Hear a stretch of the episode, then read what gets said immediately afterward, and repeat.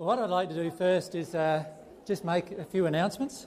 And uh, firstly, I want to just be able to express our appreciation to all of those people involved in setting up and dismantling the venue.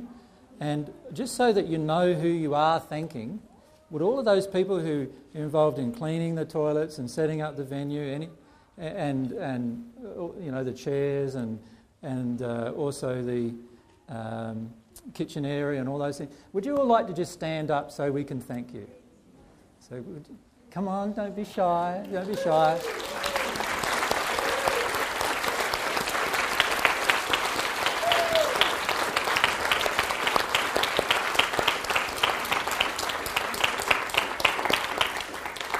Thanks very much, guys. It's uh, really appreciated the work that you do for us.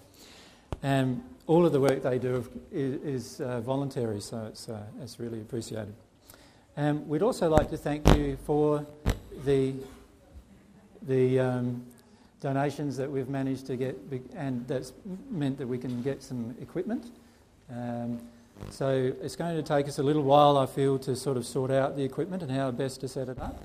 But um, I'm sure as that proceeds, we will have a better production for you to look at if you look at DVDs and also um, download on the internet as well with regard to the sound once I've worked out what this is all about. I've got a feeling too that uh, this whiteboard is reflecting some things, so we'll just uh, stand a bit away from it. So,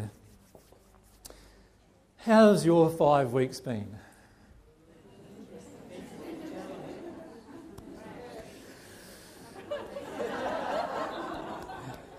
Our five weeks have been pretty good, actually. Um, uh, we've both managed to process through a fair bit of things, myself and Mary. As you know, we had a three or so week trip over to New Zealand, and on the North Island, we met with around 35 or so people there um, and had a very interesting, lively discussion with them. And, uh, and for the most part, uh, it was really, really quite good when I say for the most part, there was one or, one or two people there who, um, who were very Jesus oriented, shall we say?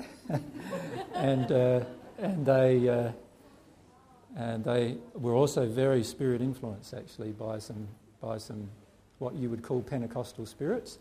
And uh, so that was quite interesting in dealing with those situations. Then we went uh, down to the South Island, and uh, myself and Mary did a little trip down the west coast of the South Island.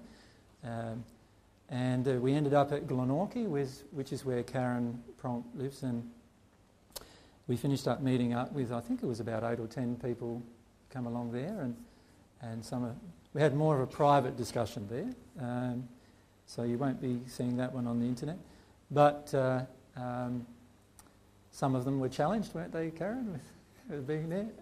And others, uh, I think, enjoyed, enjoyed it. And we, fin- we managed to finish up staying at Karen's for around four days or so, and um, did a few bushwalks, which was fantastic. Um, climbing a climbing a few mountains and getting a few views, which was lovely. And then myself and Mary uh, spent a lot of our time sort of travelling. Uh, we, we travelled down mostly down that west coast and spent a bit of time there. One of the things for me that I had to deal with emotionally over there was that um, I was quite saddened by the amount of destruction by white people. Um, this whole thing that we seem to have of conquer the world and conquer every plant, animal, and everything in, its, in, in our wake. And the, the amount of destruction, like just seeing literally hundreds of kilometres of, of, uh, of mountains with no trees on them. Uh, and uh, that, that was quite uh, surprising for me. I sort of expected uh, New Zealand to be a little different than that. And, uh, and so I had a few emotions to deal with about that, didn't I, Mary? And, um, and Mary dealt with quite a number of different emotions too while we were away, so that was really good for us.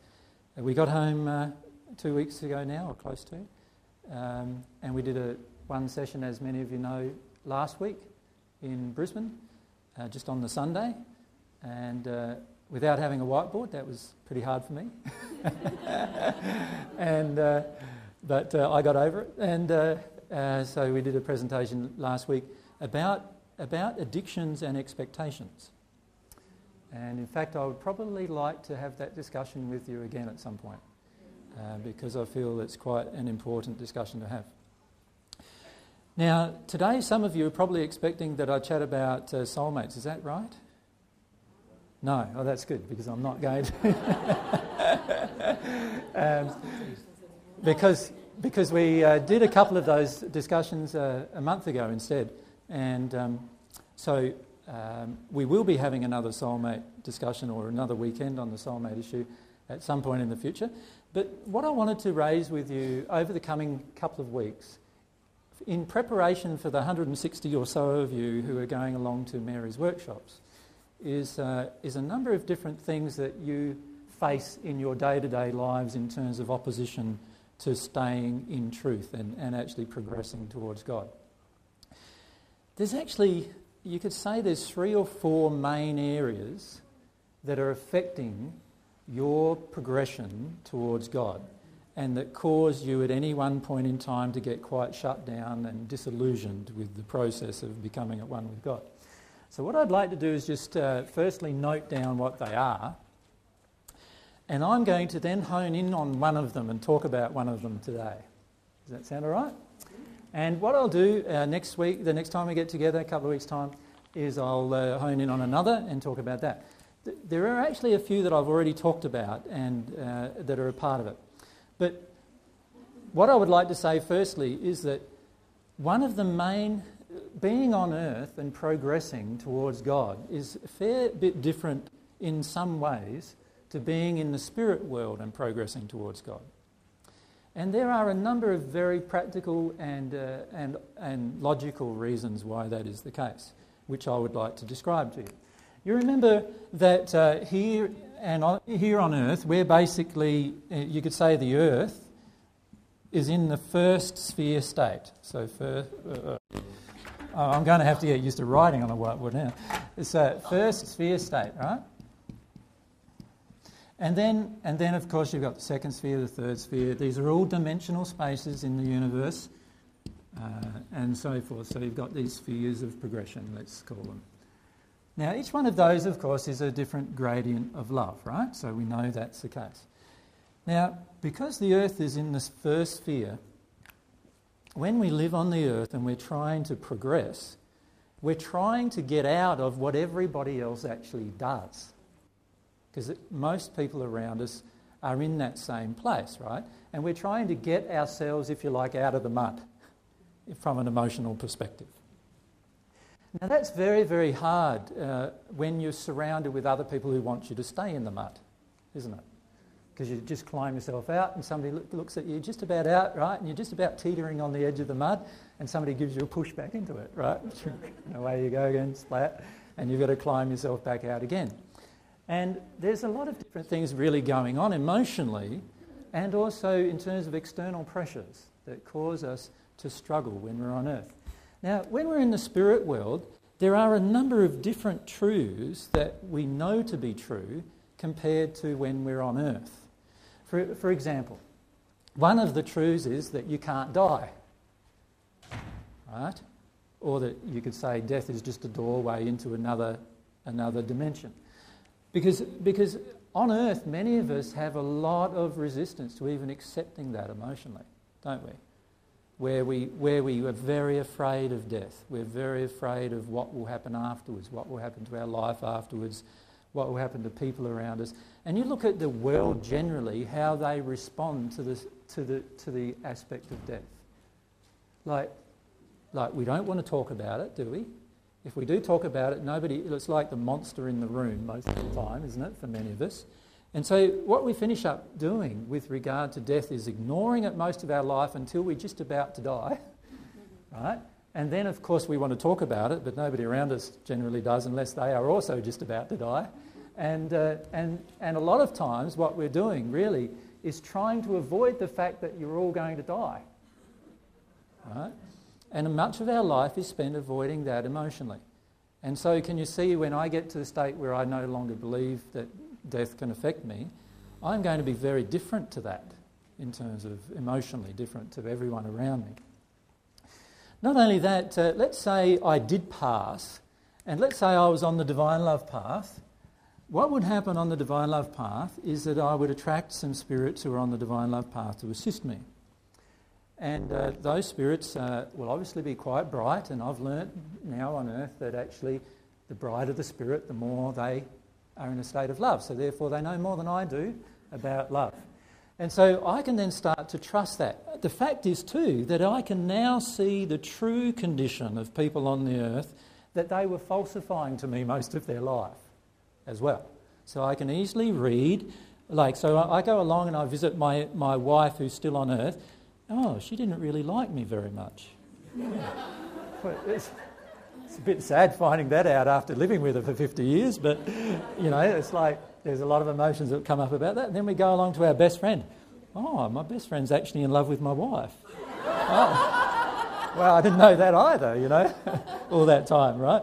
And then, and then we go along to our children. Well, yeah, they're not very impressed with me. okay, well, you know, what went on there? And I start looking back at my life and seeing why they might not be too impressed with me due to my actions or whatever. And then I go along to see my mates down at the footy thing that I used to go to every weekend.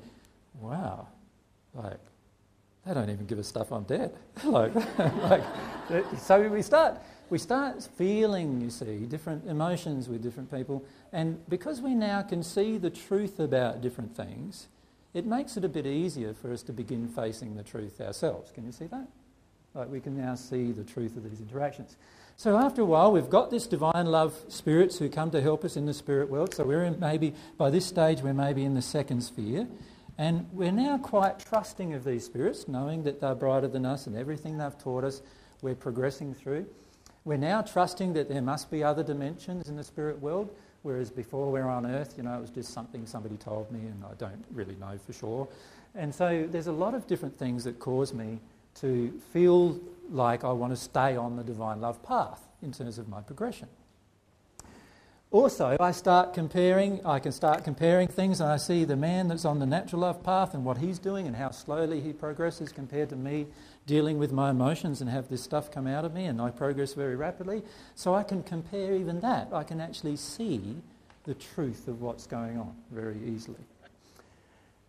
Not only that, I'm not surrounded by people I can't see. I'm surrounded by everyone that I can only see. And When I say people I can't see, obviously there's people who are higher up in their development of love than I am that I can't see. But the people that are, are around me in poor conditions, or the people around me, uh, or in the same condition as me, or the people that are around in poorer conditions than me, I can actually visit them anytime I want. Right? So, so I can actually go down to the person that I thought, you know, I was mates with, who was in the spirit world before I passed, and I can look at him and go, gee he's a scary fellow. Like, I don't know if I want to spend time with him now, you know. But while I was on the earth, I might have been spending time with him every single moment of my life because he might have been attached to me through some kind of attraction, influencing me. Now, when I'm in the spirit world, I can see the people who are influencing me. Does that make sense? I can see the effects they're having on me. I can, I can feel the emotions of the projection when they enter me and everything. I can do everything and see everything a lot more clearly. So I can, take, I can notice what's actually influencing me a lot more. And then not only that, I can see the auric field of the spirit body of the person, which means that I can see the colours in their body and associate those colours with different emotions. And I can see the correlation between their emotions and my emotions and what's actually causing my law of attraction. So when I pass, I'm now looking at somebody else and I say, Oh, you've got the same emotion as I have. Oh, you? We're both upset with women. Oh, okay, that's probably why we've been mates a lot of our life, right? Because we can get together and talk about women, and, uh, or even if we don't talk about women, we feel comfortable with each other because both of us are in the same state of feeling upset towards women. And we can then uh, determine whether we want to address that emotion or not in order to progress. Now, all of those things are available to me when I pass in the spirit world, but they seemingly, and I say seemingly because it's not really a truth, but seemingly they are not available to me here on earth. In other words, seemingly I can't see spirits For many of us, that's the truth, right? And so, therefore, I can't see their auric field and I can't see their, their body and I can't see their emotions. I can walk up to somebody here on earth who looks nice and pretty and, uh, or, or handsome, and I think he must be in good condition, but really he's not in good condition, and I think he is because I can't see the truth of what's coming out of him emotionally. Can you see that? I, I now seemingly see again because there is ways for you to see, but often we feel we can't. And so what happens on earth is we have all of these external influences powering and affecting us emotionally. And what I would like to do is say to you that these external influences will greatly determine whether you desire to progress or not on earth with regard to the divine love path. So let's have a look at what some of the influences are. If we look at our environment, the first set of primary influences upon us in, in terms of external to us are usually our family. Now, very recently, I gave a talk about, about the human soul, and I called it Emotions, Truth, and Families. And one of the reasons why I gave that talk was to show you how the family influences you in terms of holding you in a place of not wanting to progress. Now, I'm not saying that families are a bad thing. What I'm saying is, and let's clarify it, what I'm saying is if a fam- the family is going to be one of the greatest impediments to you growing away from the same condition that they're in. So, for example, here I am. Here's my father. Here's my mother. Where did most of my emotional injuries come from? Right? So most of my emotional injuries come from them and also, of course, my environment, right? So, so we've got all of the environmental factors of which my parents or lack of parents was a major factor in creating my emotional injuries. So let's say I want to deal with one of those injuries. Let's say I want to deal with one of those injuries. Let's say the injury is mum, dad's an atheist and, and mum's an agnostic. You know what, an ag- what I mean by agnostic? A person who doesn't know what they believe about the spirit world and about God. So dad's an atheist, in other words, he's a firm believer there is no God. And mum's an agnostic, and she doesn't know what to believe. Whether God exists, not exists, doesn't really know. Is the jury's out for her. So what emotions are going to be in me? Like I'm going to have some emotions, aren't I, about, yeah, does God exist? Does God not exist? You know, maybe God doesn't exist like Dad says, you know, and Dad comes up with all these arguments about religion, of course, because many atheists have become atheists because of religion, let's face it. And so, you know, I've got all of this anti religion stuff going on inside of me as well, emotionally, right? So let's say I've got an anti, so I finish up having an anti God stance, and I finish up also feeling anti religion, but but I also, I can't spell religion, religion, anti religion. Uh, now, I can't, yeah. So, so I've got an anti God, anti religion stance, and I can't, um, I, and let's say I want to resolve this, like I want to resolve what's going on inside of me emotionally about all that. What's going on, what's going to happen is all of, not only do I have to now resolve the emotion that's inside of myself about it, so my own doubts about God, my own like anger and maybe rage and, and, and different emotions that I have towards religion, but now I've also got the weight of dad's projections about all of those things affecting me too. Does that make sense? So, so not only do I have my own emotions to deal with, but I also have my dad's to deal with in the process. So, can you imagine now I start suspecting that there's a God? Right? Just my suspicions alone are going to trigger my father, are they not? Right? What's he going to start feeling? Well, he's going to start feeling his authority is being confronted. He's been through this same process that I'm going through now. I should just accept the fact that there's no God, and he's proven that already, and, and so forth, right? So he's going to have quite a lot of different emotions in response to my feeling there may be a God, right? Now, unless my father is able to own completely all of his own emotions without projecting a single one of them onto me, can you see I'm going to have some opposition from my father on that matter? Quite simply.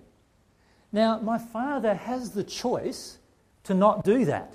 He has the choice. He could just say to himself, All right, my son's an intelligent man and my son knows what he's doing. You know, I've brought him up to know what he's doing and trust that he's brought him up to know what he's doing. And so, therefore, if my son wants to go off on this discovery tour, I could help him. But there's not too many parents that do that, let's face it. Now, it would be lovely if they did, right? Because that would actually be an act of love, and that would then mean that the family wouldn't be one of the things opposing your discovery of truth, right? But unfortunately, what happens is the family has an emotional investment in these things. For example, the father may have had some very negative experiences with religion, for example. Emotional experiences that he hasn't ever released inside of himself. So when you start talking about God, he automatically associates God with religion. And where's he going with this now emotionally? Now there's all these emotions about religion that he starts feeling that are unresolved inside of him, that he's unwilling to completely feel by himself without expressing them back to you. And so now he's projecting at his son that unless you have an anti religion stance, you're not my son anymore. And that is an opposition to you growing in truth and coming to your own state about whether you believe, you know, you should have anti-religion stance or not. And this will apply to anti-God stance, and, and it applies to all sorts of things, right down to your viewpoint of the opposite gender. Like if dad thinks, well, women need to be put down and kept barefoot and pregnant, right? Then, then as soon as I start challenging that emotion in myself, because it's going to reside in myself if, it, if it's in my father, most probably, or the opposite emotion may reside there too. But if I start challenging that emotion, one of the first persons I'm going to start challenging is my father. And, and of course, if he doesn't want to deal with the hurt from his own past about why he believes that, then of course we're going to be in disagreement with each other again. Now, none of that needs to happen, does it? We, we don't need to, to be enemies with our own family. Our family doesn't need to be enemies with us. In fact, if we were all in a state of love, that would never occur. However, unfortunately, because my family has an emotional investment generally in me maintaining the same emotions and same beliefs that my family has, often this occurs. So the family then becomes one of the primary points of opposition for us emotionally. So what happens is as soon as I start to think about different truth, I often start to get quite strong attacks, emotional attacks from my family, right, as a result of that. All right, well, what else is a part of our environment? Obviously, our friends are a primary part of our environment, aren't they?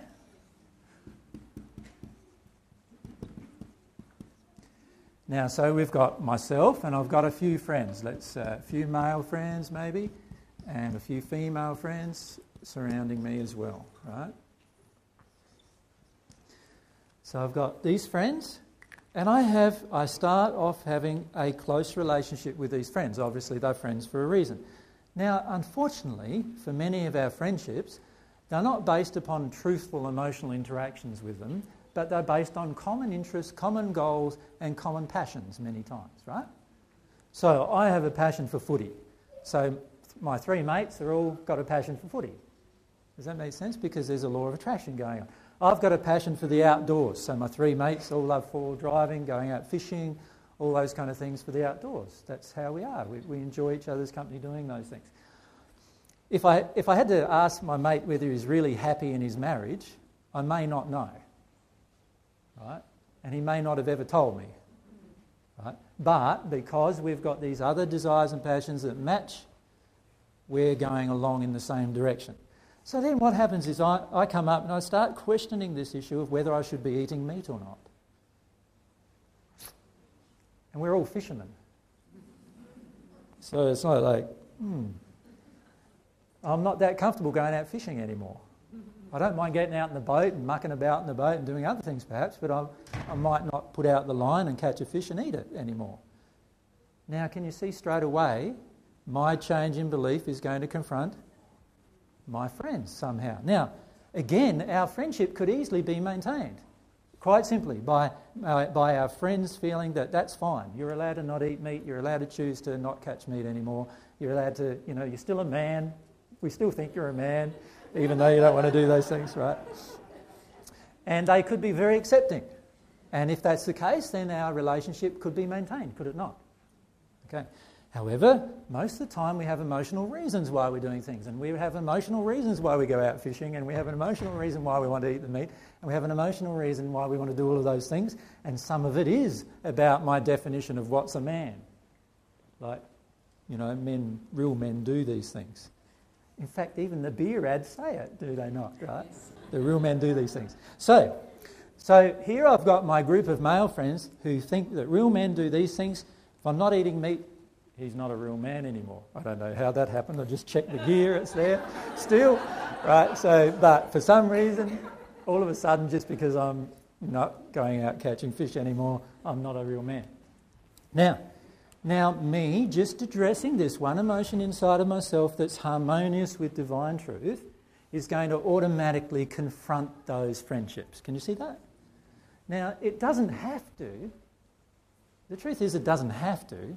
If all of us were accepting of each other's desire to do whatever we want in our life, then it doesn't have to confront those friendships. But the problem is, you know, most of the time is when I stop doing something, that another person is doing, the other person automatically feels judged. Have you noticed that even with yourself? Sometimes your friend stops doing something and, and you automatically feel judged that you should somehow stop doing it now. Right? And this is a common problem that we have. And so what happens is our friends start dropping off because we're no longer accepting of each other's choices. Right? So in the end, that's what it's about. So, as I'm growing towards divine truth, I'm now starting to attract maybe different friends, but there's this, there's this period in between where I'm not attracting the new friends and the old friends don't want to see me anymore. And that's very confronting place, isn't it? Like, that's a very, because you end up feeling like, wow, if I keep doing this, I have no friends. Which is not the truth, by the way, but it is the truth that we think something we believe. And so, what that does is it puts huge emotional pressure on me as the individual. So now, not only am I getting my emotional pressure from my family, right, to not do these changes that I'm feeling like I want to do, but I'm also now getting this emotional pressure from my friends to not do what I'm wanting to do. Now, it doesn't have to be that way, but unfortunately, often it turns out that way. Now, I also then start having my family friends saying, Yeah, see, you're in a cult, see, nobody wants to spend any time with you anymore. and that's proof that you're in a cult. And, and the truth is, you know, all cults say, what do they say? I don't even know. Um, something like, something like uh, what they do, what a cult leader does, is he tries to disassociate you from your family. And what an occult leader does is he tries to disassociate you from your friends. Now, when you go through it all emotionally and personally, you feel that your friends disassociated you, not the other way around, right? Often that feels that way. But they then claim back to you that, yeah, see, this is proof that you're in a cult now because, you know, because they're saying we're the problem. Well, no, what I'm saying is any person who doesn't accept the choices of that individual is obviously at some point going to project negatively at the individual. And that is a truth, is it not? And all I need to do is come to accept it, and we can remain friends all we like. Just like I accept you doing what you want. Whoops, just straighten that up. Um, I, expect, I accept you doing what you want to do, even if it may not be harmonious with divine truth or divine love. And you would accept me doing what I want to do, even though it's not harmonious. When I want you to do what I want, then we might have a problem. Or when you want me to do what you want, then we might have a problem. And it's only when we want each other to do what we want, that's when we start having the problem. So when I want this friend to do what I want to do, and many of you have done this, by the way, on the divine love path, and you haven't been on the divine love path when you're doing it, by the way, you say, Oh, I'm learning all this new truth. It's so wonderful. I'm so happy about it. And what's one of the first things you start doing? Talking about it with others, right? But you don't just talk about it with others. You expect them to feel the same joy at finding the same truth that you had, right? Well, that's going to damage your relationship with these people because every time you expect something, you're actually being unloving right at that moment. So, what do we do? We're in a relationship with our, our partner, and all of a sudden I feel real all this joy about discovering the divine truth, and our partner's not interested, right? And so, what do I do? I give him the heavies, you know? I'd heavy him into being interested, right? I'm straight out of harmony with love myself now, but do you think our relationship's going to survive this? Not very well if I continue doing it, you see, because I'm not in a space of love myself.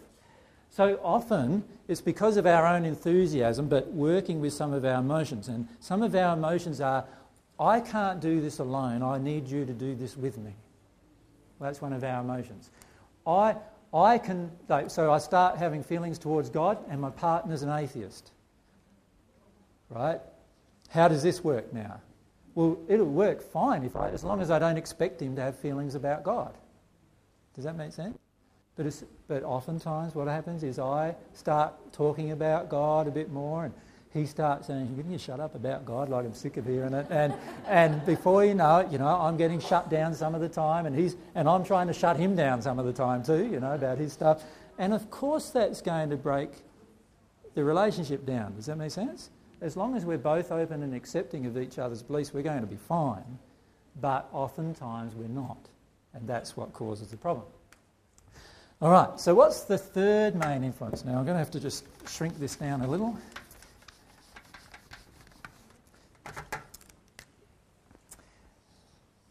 And by the way, this third influence I would actually put as the number one effect on you. Does that give you an idea?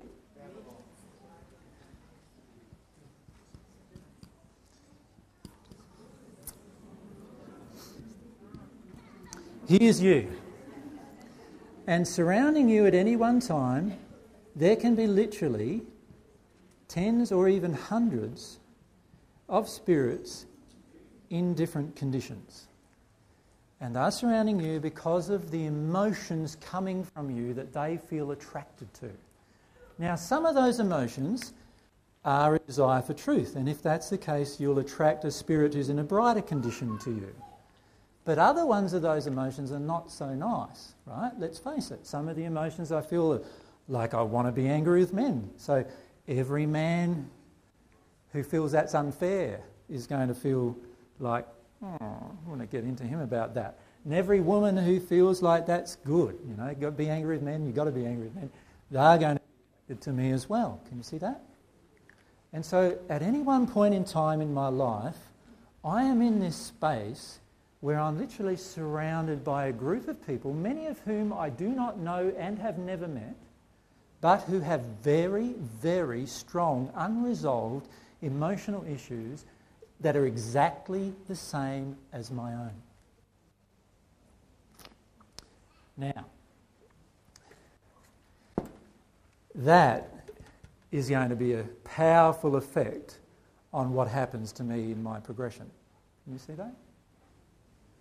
Now, what happens on the divine love path with regard to our progression is we often start feeling this, you know, influence occurring in our lives, and we start seeing this influence occurring in our lives, but we are totally unaware on many occasions of this influence in our lives, and that happens to be our strongest influence in many cases because of the law of attraction operation.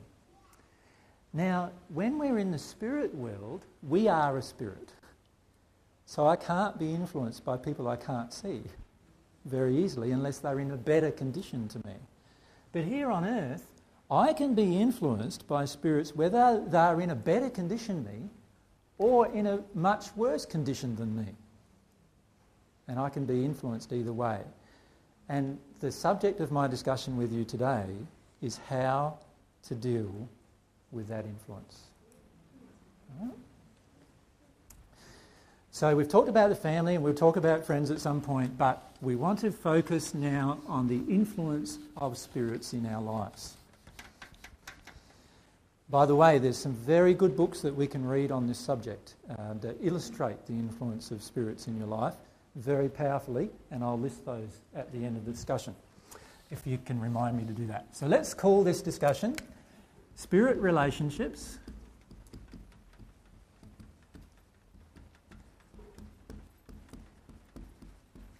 and the title of it, Coping with Spirit Influence. Influence. Okay.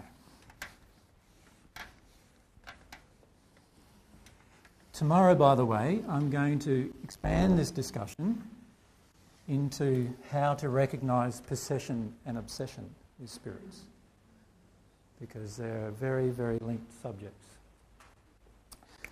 So that's it.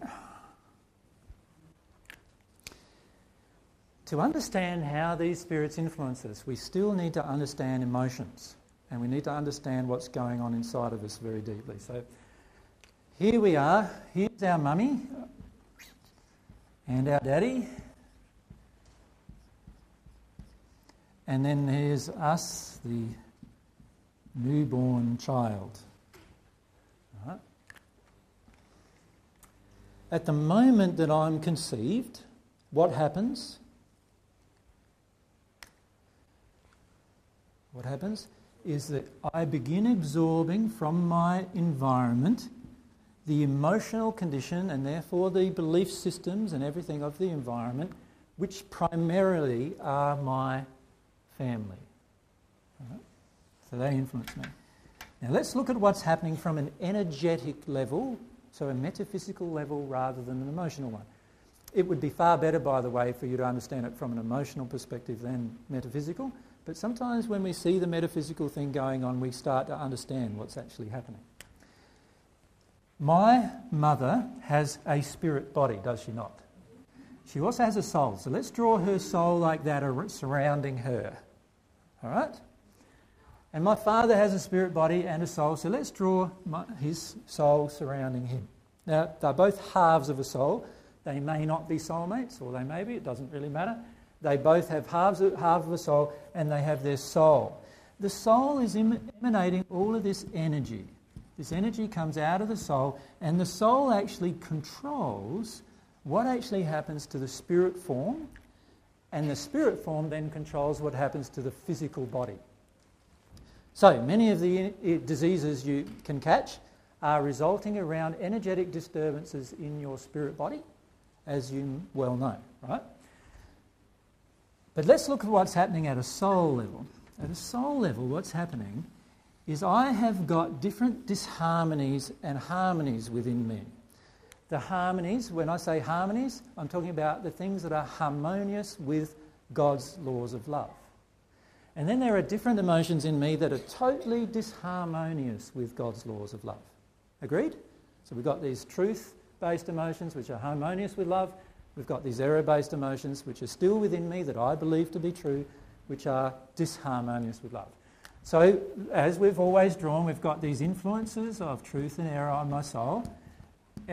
And this is everyone, everyone, not just me, but everyone around me too. Now, the way God created you is very, very clever. Every single thing that's harmonious with love that you have inside of you as an emotion automatically protects you. And every single thing that you have that's disharmonious with love inside of you as an emotion automatically makes you vulnerable to external attack. Does that make sense? Can I repeat it? Every single thing inside of you that is harmonious with truth and love, so any harmony with truth and love, and I'm talking about God's truth here, with divine truth, that's inside of you and inside of your soul. Remember, everything that's inside of your soul is an emotion, so truth is an emotion inside of you. So everything that's harmonious with divine truth and divine love inside of you automatically protects you from any harm from the external environment. Right? This is one of the th- key things to understand. See, many of us don't even believe this. Let's face it, many of us believe totally opposite. But, but we'll confront those emotions as we go. Any harmony with divine truth inside of my soul automatically offers me protection. And let's just rub out dad for a moment. Sorry, dads. Any disharmony with love or truth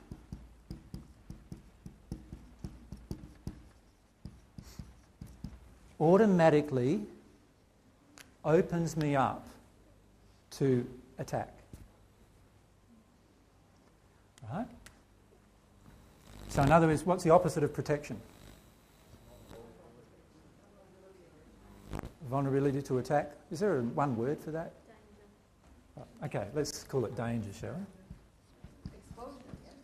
Danger, exposure, yeah. So, so now God, God created this system uh, for a lot of reasons one of the primary ones is that uh, because of the pain we feel, because of the danger, we automatically uh, can understand, once we understand the law, we automatically understand that actually if I'm in pain and I feel danger, then it's because I'm vulnerable and it's because I've got a belief that's out of harmony with truth. The beauty of it is in the end, when you release all of your disharmony with divine truth inside of yourself, at that point in time you are also now completely fearless because there's nothing that you could ever make you afraid. Does that make sense? Because you are now fully, fully protected. And you don't, it's not a thought. It's not something you manufacture by surrounding yourself with white light or anything like that. It's this emotion in you that you now know for certain that there's nothing that can harm you. And the truth is, in that moment, there is nothing that can harm you if you're in that state where everything is harmonious with divine love. And what happens from a metaphysical perspective is you could think of the emotions that are harmonious with divine truth and love as this great big barrier of beautiful white light that emanates from your own soul that surrounds your person. All right? And when it's completely harmonious with divine love, all of it, there will be no holes or cracks in that protective barrier. Do you follow me? No holes or cracks in that protective barrier. But what happens is the majority of start off of us start off with a lot of error because of the emotion that get bombarded from the environment from the time we're conceived. And instead of having this nice, smooth, very thick wall of protection, and by the way, it's actually the way you feel it is not like a wall of protection because you're totally open to everything, but none of it affects you. Right? But instead of having this wall of protection around you, what happens is we've got great big gaping holes in this wall of protection where energy can enter us from outside of us, from our environment. You follow me?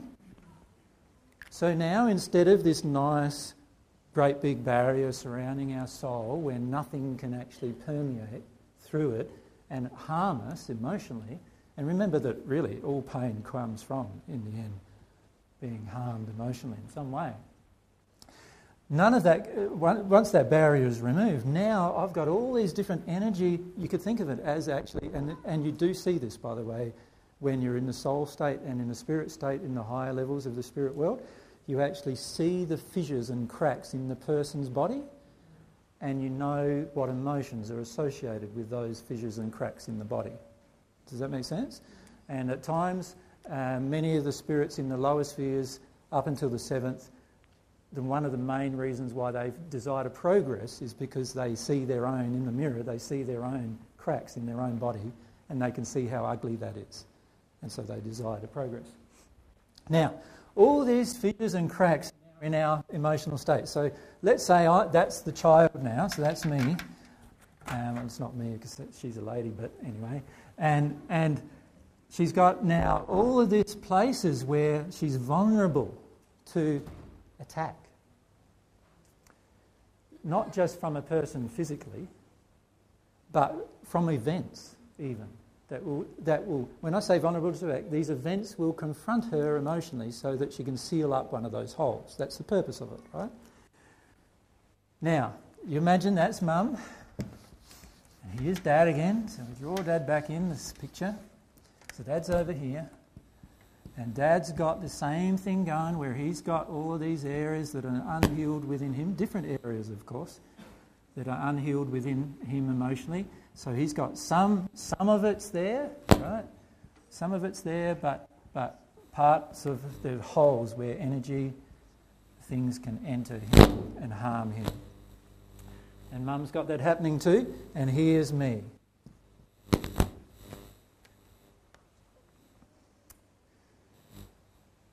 Now, see what I might need to get two new batteries if I can too, Mary. We'll just, they're in that blue bag. Thanks, mate. Um, so now, just imagine there's me, this, this child that's been conceived, and I've got my mum who's got a lot of unhealed emotions and therefore a lot of cracks and holes in her energetic system emotionally. And then I've got dad, and he's unhealed emotionally, and he, she, he's got lots of cracks and holes in his system emotionally. Of course, what I'm going to have is like almost a combination of those two, isn't it? In terms of I'm going to have quite a lot of different areas in my spirit form. Now, what I'm going to do is just illustrate a couple of those areas. Mum may have an emotion where she or some of her predecessors have been raped by a man or, or abused sexually by a male that she has yet to heal inside of herself emotionally. Right? So there's some sexual things going on for mum. Dad may have a, a, feeling that he's a man and he can get sex whenever he wants. So that's his unhealed emotion that's inside of him. What's going to be inside of me? It's going to be a bit of a mess, isn't it, when it comes to sexuality? Can you see that?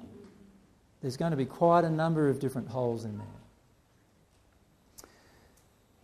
Let's say mum was actually sexually abused when she was older, and, in, and instead of me being male as the child, I am a female, right? And sorry about that. The dress is a bit short, and not much point in having a dress like that on, is there?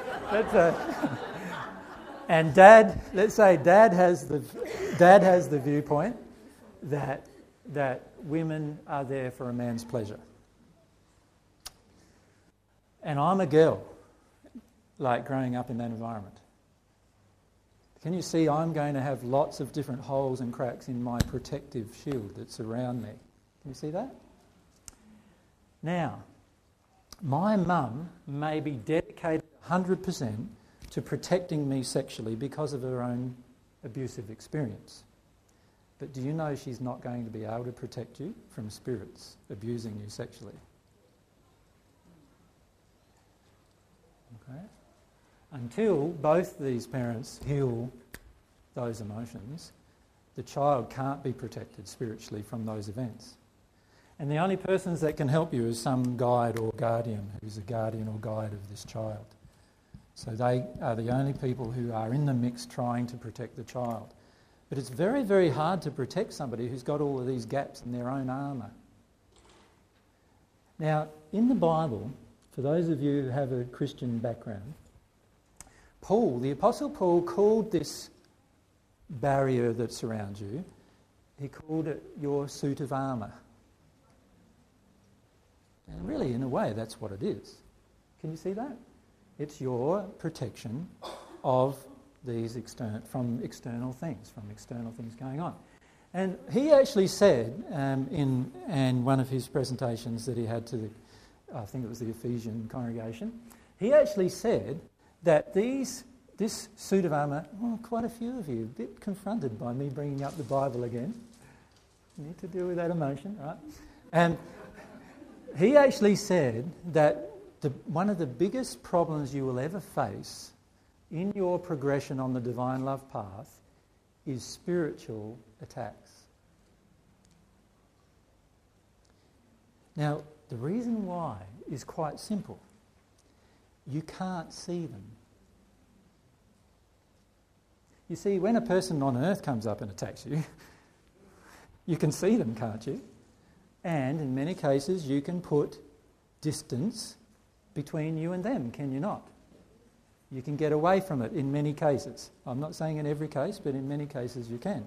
So you have a method of physically acting in order to get away from the attack. Do you follow me? But in this, but whether it comes to these spirits influencing you, what methods do you have available to you? You can't avoid them, can you? They're able to travel wherever you go. They're able to see whatever you do. Can you see that? And can we have a mic uh, down to Nina? Thanks. There's one right next to you. You'll just have to watch the, the uh, this camera too. Yeah. How influential are spirits over us when we're sleeping? Well, the influence that a spirit has o- over us when we're sleeping is not to do with our physical body so much as to what to do with what's in side of our soul. And this is what I'm trying to get at in the end.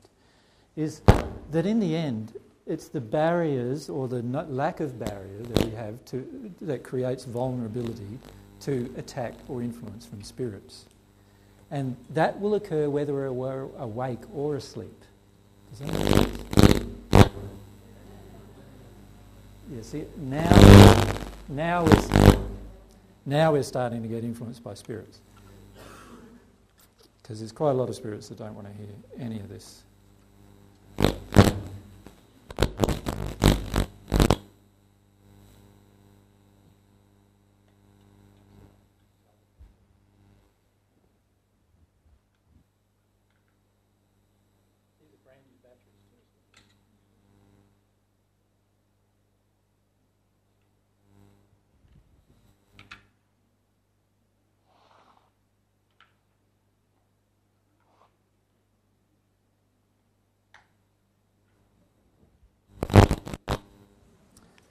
Um, we're going to have to bear with some of this because there are some spirits who just don't want to hear, don't want you to hear any of this. So we're just going to have to put up with some of that, if I can. it's interesting that it begins, isn't it, when you start talking about these things. All right, can you hear me? And can you turn that mic off? It's at the bottom. We'll just have one on, I think. All right. Now, this is such an important thing for you to understand, and I feel. Because if you don't understand how you're getting influenced by different spirits, you're going to so easily hook into how they influence you that you won't even know what's happening. And the way they hook into influencing you is through your unhealed emotions that you have. And a primary way that they hook into you. So let's have a look at what's going on from a spiritual point of view. From a spiritual point of view, I now, because of my vulnerability, because I have errors in my soul, am not afforded the protection that uh, I could be if I had less errors within my soul. Now, it's not my fault that I have those errors in many cases because many of the errors created through my parents and my environment and everything growing up. But there are a number of things I can actually do to plug up these holes until my soul is able to provide the barrier. Do you understand? So there's all these holes around me emotionally. So let's draw a little. Um, and this is obviously, we'll change the gender again. Because it's, right? And this is the barrier that would normally be there if I was afforded full protection by my being in a complete state of love and a complete state of truth, totally harmonious with divine truth. Right? That would be the barrier that would be there. I would be perfectly protected from my environment. I could walk through my life without a single fear. And by the way, this is not an intellectual state. I'm ta- saying that you will actually get to a point, once you're at this point, where you will have no, literally no fear about anything in your life at all. Does that make sense? Dennis, can we get, have the mic back up? Yeah. Keep your hand up, Dennis. Hey Joe, is that um, are you talking about at one moment there, or just being in a complete state of love? Um, this state occurs when you're at, in at one moment with God. Until you're in at one moment with God, you may actually be in a, in a natural love state of completion. It would be very, very hard for any spirit to influence you in that state as well, with the exception of your beliefs about God. Okay. Does that make sense? Yep. So, so what I'm talking about is a completed state where nobody can influence you about anything at all, and in that state, you would have to be at one with God. Right? Now, the problem is that the majority of us, of course, are not yet there. So, so what we have to do is just rub that out. The majority of us have all these fissures and cracks where we have energetic disturbances in our spirit body as a result of them, and therefore there's all these places that are holes in our barrier. So there are just holes there where anybody can get in under certain circumstances. Anybody, someone on earth or in the spirit world, can get in and affect me emotionally under certain specific circumstances. All right, so, so what we want to do is we want to have some way of actually protecting ourselves while we're in the process of development. Does that make sense to you? Because if, if we can't protect ourselves while we're in the process of development, there's all sorts of things that can happen. For example, as I receive divine love, so in my soul I'm starting to receive divine love, automatically my body becomes brighter. Does that make sense? My spirit form, I mean, becomes brighter. Now, if you're a spirit and you're in quite a dark place and you're hovering around the earth, what kind of persons are you going to be attracted to a lot? You go to the brighter ones. And say, what, why is he bright? I'm not bright. He's bright. What's going on? But you won't go, what's going on in most cases if you're in a dark condition. You'll go, I want him to be where I am. I want him to go back to being dark again. Does that make sense? Because I'll have, like as the spirit, I'll have huge amounts of jealousy at someone being brighter, huge amounts of problems with why they're brighter. And then I'll look at them and I think, ah, I can easily affect that, I can easily cause them. Look, I can see there's this little rage there that's about their mother. Well, I can affect that. That's really easy to affect. All I've got to do is plop a few thoughts into their mind, and the person is going to be open to those thoughts, are they not? Because they have a rage towards their mother, which automatically makes them unprotected in this area where they can now have thoughts dropped into their mind to prompt their rage towards their mother. Does that make sense to you? So it's like here, here, if I've got inside of me a rage towards mum, which obviously covers some fears about my own emotional state, which obviously covers a lot of grief about my relationship, whoops, my relationship with her, right? Right? What will happen is that now creates a state where I am now totally open to influence on that subject. And I can be influenced by any person on earth on that subject, and I can be influenced by any spirit. And all the spirit has to just get into my mind, and my mind will be unprotected on this subject because of the emotion inside of me that, that doesn't afford me protection. And so I have a feeling in my heart that I have a justified anger towards my mother.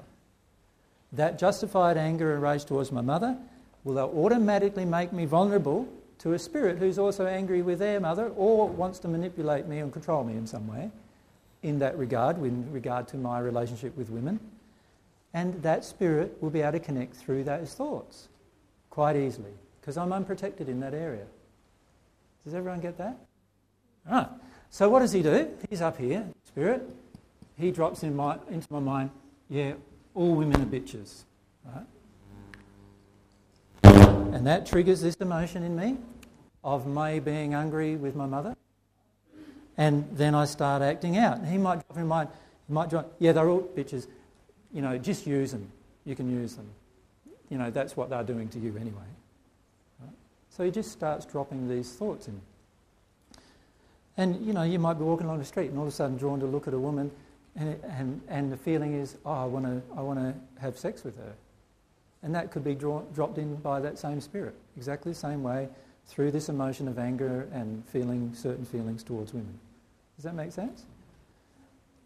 And to be frank with you, all of us are like this, like this melting pond, if you like. We are inside of ourselves, able to have any of these thoughts dropped into us at any point in time, based on what my unhealed emotional condition is at that time. Jen, if you have a mic, uh, if you let, put your hand up. Often at times they've talked to me in my own voice. Yep. What So sounds they, mi- like? they mimic. They mimic a set of events that perhaps resonate with a memory Yep. that may or may not be true about my life, Yep. and talk to me in my own voice. Yep. And so I can't tell the difference at times. Yep. And, and the truth is, for many of us, is that we think we can't hear spirits, right? Majority of us feel that we can't. The truth is that you're actually hearing spirits half your life, right? You just don't even know yet what thought is your own and what thought's theirs. Because their thoughts are so much in harmony with your own. And the reason why is because of the emotional injuries that are there. Alex?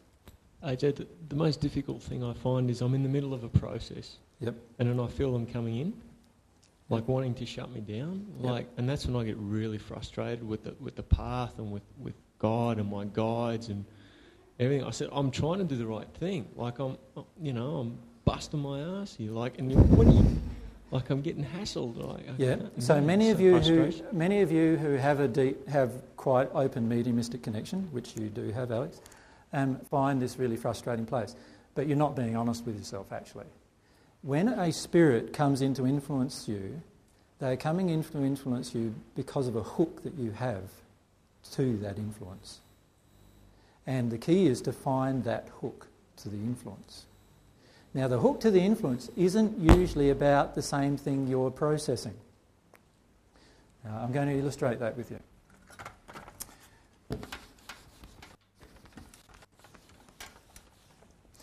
Let's say you have a belief that men that are older than you should always be listened to. And I, the example you used before, that was just me, totally okay, me. what, what was that? Oh, the one with the. Oh, I thought you must have heard me processing where all women are bitches and walking down the road and projecting at women and all that sort of stuff. Okay, Yeah. okay. So let's look at that. So we've got some male spirits. You know they're males, right? And when you're starting to try to process an emotion about your sexual interest in women, right? These men are basically there trying to influence you in the opposite direction. Is that correct? Okay. Now, what's their hook? They have a hook into you. Now, they're perfectly happy to influence you in this opposite direction that's disharmonious with love. But what you've got to find is why do you want to follow them? Because otherwise you wouldn't follow them. They wouldn't even be able to influence you unless you wanted to follow them. There's got to be a reason why you want to follow them. Now, oftentimes the reason why you follow them has got nothing to do with the emotion you're processing. And in fact, it's got something to do with totally different. And, let's, and what I wanted to do is illustrate it. What's your feelings towards older, angry men? What do you feel about an angry man? What, what's your feelings when you're with an angry man? I, I don't know. I'd have to feel into it. Yeah. Well, initially, I've always projected greater anger back Okay. Why would you do that? Um, because I'm obviously fearful. Okay, so you're obviously afraid Yeah, of them, yeah. right? What, what are you afraid of? You're afraid of them getting violent with you, perhaps? Mhm. Can you see that? Mhm. So, you're afraid of these men getting violent with you, so what you want to do is get violent back first, protect yourself. But obviously, there is some fears in there from, from men Yeah. being violent with, towards you. Mm. What do you feel about spirits who are violent? How do you feel about that? What's your fears there? Can you see you've got some fears there? Would you like to have a nice, friendly spirit around you, or would you like to have an angry spirit around you? Which one would you prefer? Obviously, you're nice, friendly. Okay. Well, you know how you make them nice and friendly? Is you do whatever they want. You know this, right? Why does somebody get angry with you? Because they want to control you. When they get angry with you and you finish, finish up feeling afraid, what do you finish up doing eventually? You finish up doing exactly what they want. What does that do? Makes them happy. How do you keep somebody happy? You do exactly what they want. How many of us have learned that in our lives? Yeah? How do you make mum and dad happy? Do exactly what they want, right? How do you make your friends happy? Do exactly what they want. That's what you do, isn't it? Obviously, there might be other emotions that have never been good enough and all those kind of things. But from a spirit perspective, what's actually happening with this. This spirit knows that you want a happy coexistence with him. He also knows that you have an injury where if he projects anger at you, right, that you'll have a tendency to want to do what he wants. Does that make sense? He also knows that you have an injury with regard to women and, and having to look at them because it gives you an emotion inside of yourself that's unhealed. He also has the same emotion. He has the emotion where he also feels that he can project at women and wants to have sexual interactions with women on the same basis. But his hook into you is that he knows that you're going to be afraid of him if he gets nasty with you. Do you follow me? What? Yeah. Um, yes, I've been processing a lot of fears of spirits and, and that sort of stuff. Yep. Is that is that the way to go? That's the way to go. Yeah. Because, what, because what's happening is that the more you get rid of with regard to why you're afraid of him, Yeah. you'll start not doing what he wants anymore. Right? And, and it's only, he, he, he's telling you to do something that you here know at least that you don't want to do, but you feel drawn to do it because, not because of the women and how pretty or beautiful they are, but because you're afraid of this man getting nasty with you. It's, you can imagine it, if you can imagine it a little differently. You're walking along with a group of male friends, you know, all football types, let's say, right? We're looking along, and this is not to categorise any of them, but they're all big burly fellas, you know, quite forthright, connected with their bodies, and so forth. And you're walking along with a group of them. Now, many of those men would ogle the woman as they walk past and totally justify that, would they not? Wouldn't they? So they go, oh, look, yeah, look at her, and she got, you know, and off, I won't repeat what they might say, because a lot of it would be quite terrible to say, really. Right? But they're saying all of that. And they, they may even say it loud enough for the woman to hear, right? Mightn't they? Now, there's this group of men, and let's say now for a moment, they're all spirits, still walking along with you. Right? Now, the only way that I'm going to be drawn into the same conduct as what they are exhibiting is by wanting approval from them. Can you see that? If I had a feeling inside of me, no, no, actually, this is wrong to talk to this woman this way, there would also then be the opposite feeling of, but what about my mates? What are they going to feel about me if I don't do it? So if we were all on earth walking along, all of a sudden I'm the only male out of a group of five males who's not ogling the woman. What's going to happen now?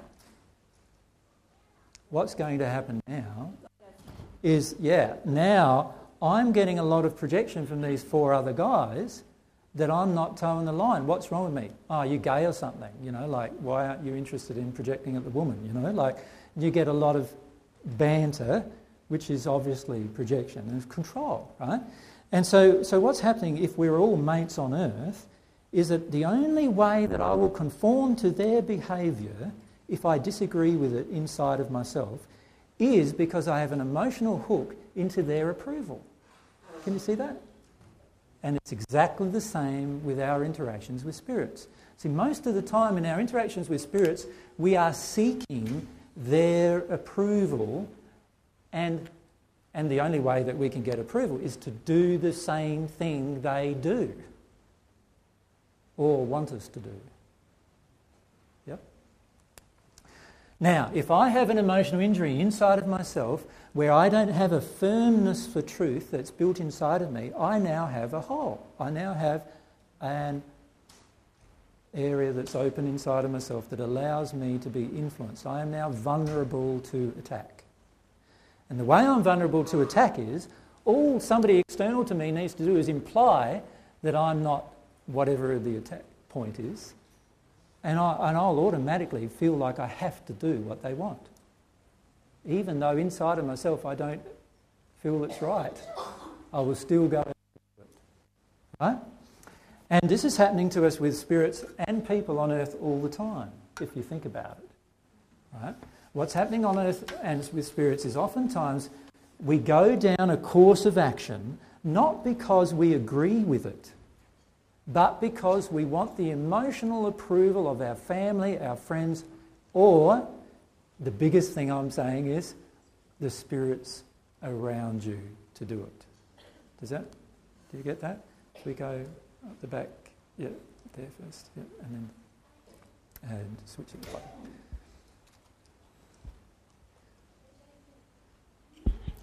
It? takes a little while. To, Uh, Can I just ask you, can spirits have the influence on your body as far as. Uh, before I wanted to ask a question, and then I kicked into the fear of like, oh, no one wants to hear me, and la la la, all that sort of thing. Yep. Instantly, I got a sore throat. So Yep. is that my body? Like, is that my reaction to my negative emotion, or can that be spirit influence, like shutting me down there? well, the fact is that you feel afraid to speak, so that, that automatically begins to shut down your throat. Does that make sense? But a spirit can now hook into that because of the fears that you have quite easily. So, so if the spirit doesn't want you to say what you wanted to say, all they have to do now is connect to you via this fear you have of saying it in front of maybe an audience or whatever it is. What is the fear? Fear of humiliation Okay. and not being understood. There's So, so they just say, oh, you might get humiliated, you might get humiliated. They just drop that thought into your mind, right? You might get humiliated, and now you're in a state, well, I don't want to say anything because I might get humiliated, right? And that's their hook into you. Does that make sense? And the hook into you is often very, very different than the actual action you take. They're often very different, the emotion that will hook into you, than the action you take. And when you, when you look at what's happening on earth, you can see this very readily as well, really. Like, why do you want to conform to what your family says for you to do? Isn't it because you don't want to lose your family? Isn't, it, isn't that the reason? I don't want to lose my family, so I feel like I must do what my family says. Isn't it the same with your friends? I don't want to lose my friends, so I've got to do what they say. Now, it's exactly the same with spirits. I don't want to lose these spirits around me, whatever. I'm going to do exactly what they say. And there's always some emotional hook that you have into them. It's very important to understand that. If we come down to Natalie and then across to. AJ, I understand how you could have a need to please your mum or your friends, Mhm.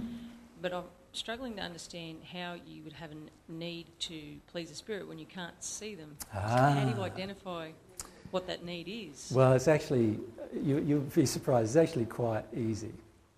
What does this spirit, what is this spirit able to do to you if you don't do what he wants?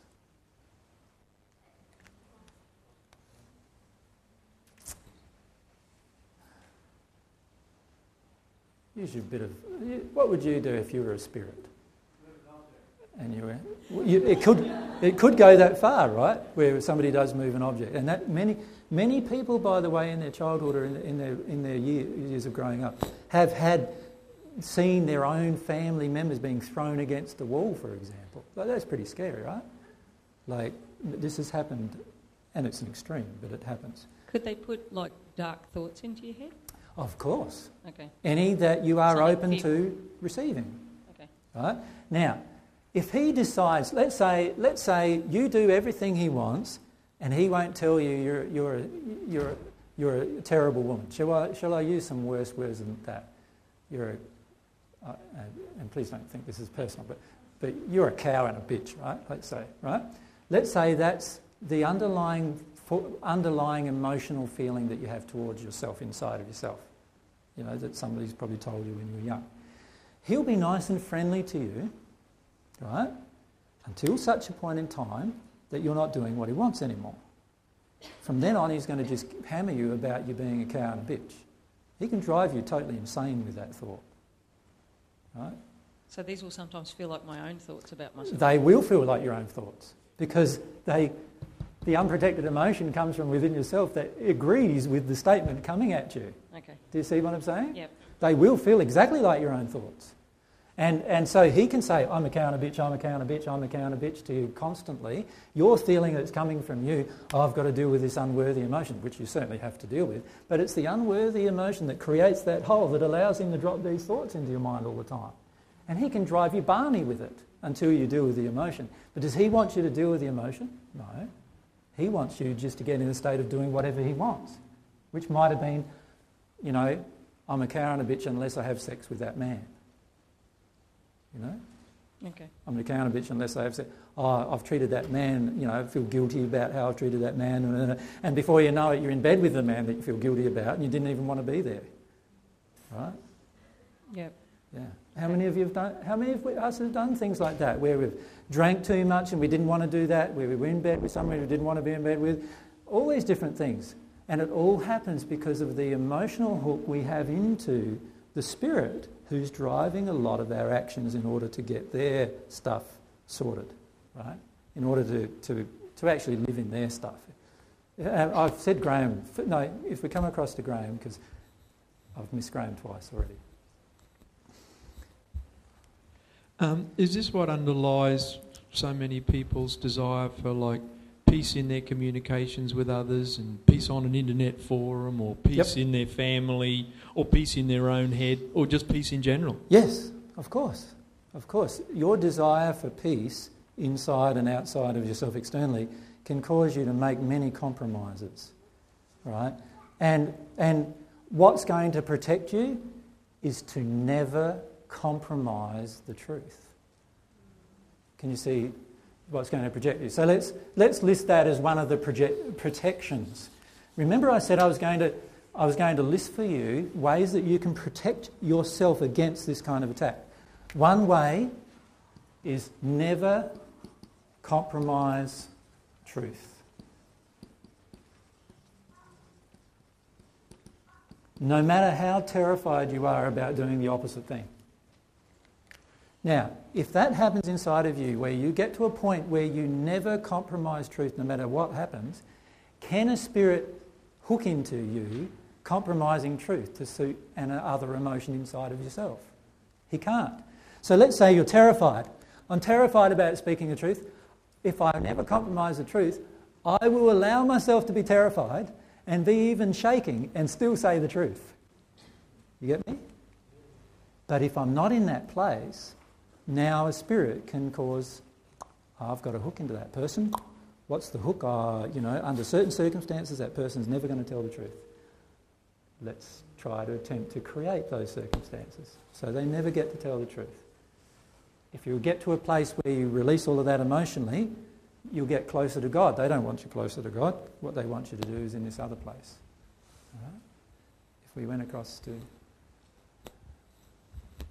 AJ, something I've been having lately is just every once in a while um, I'll be doing something and then a thought will come in that will be not harmony with truth and I identify it and I go, hello, how yeah. are you? Yeah. Bye. you know, yeah. um, that's about as much as, but you know, I just say no because I identify it as I'm not in harmony with the problem, the problem though that we have is that there are many thoughts, because of our addictions, there are many thoughts that we believe are harmonious with truth that are not. And that's our biggest point of vulnerability. Just for example, many of us have this belief that love can expect yourself to be treated well. We have this belief inside of us, right? I expect a person who loves me to treat me well. Now, I've said in the past that an expectation is unloving. So, actually, me telling myself that I can expect others to treat me lovingly is an untruth, right? That I believe to be true. Now, a spirit can easily hook into that one.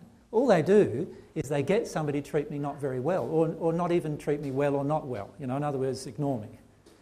So, how's that happen? Oh, I'll be walking down the street, AJ's on the opposite side of the street, and he doesn't even notice I'm there. And I look at him and he seemed to look straight past me. How did that happen?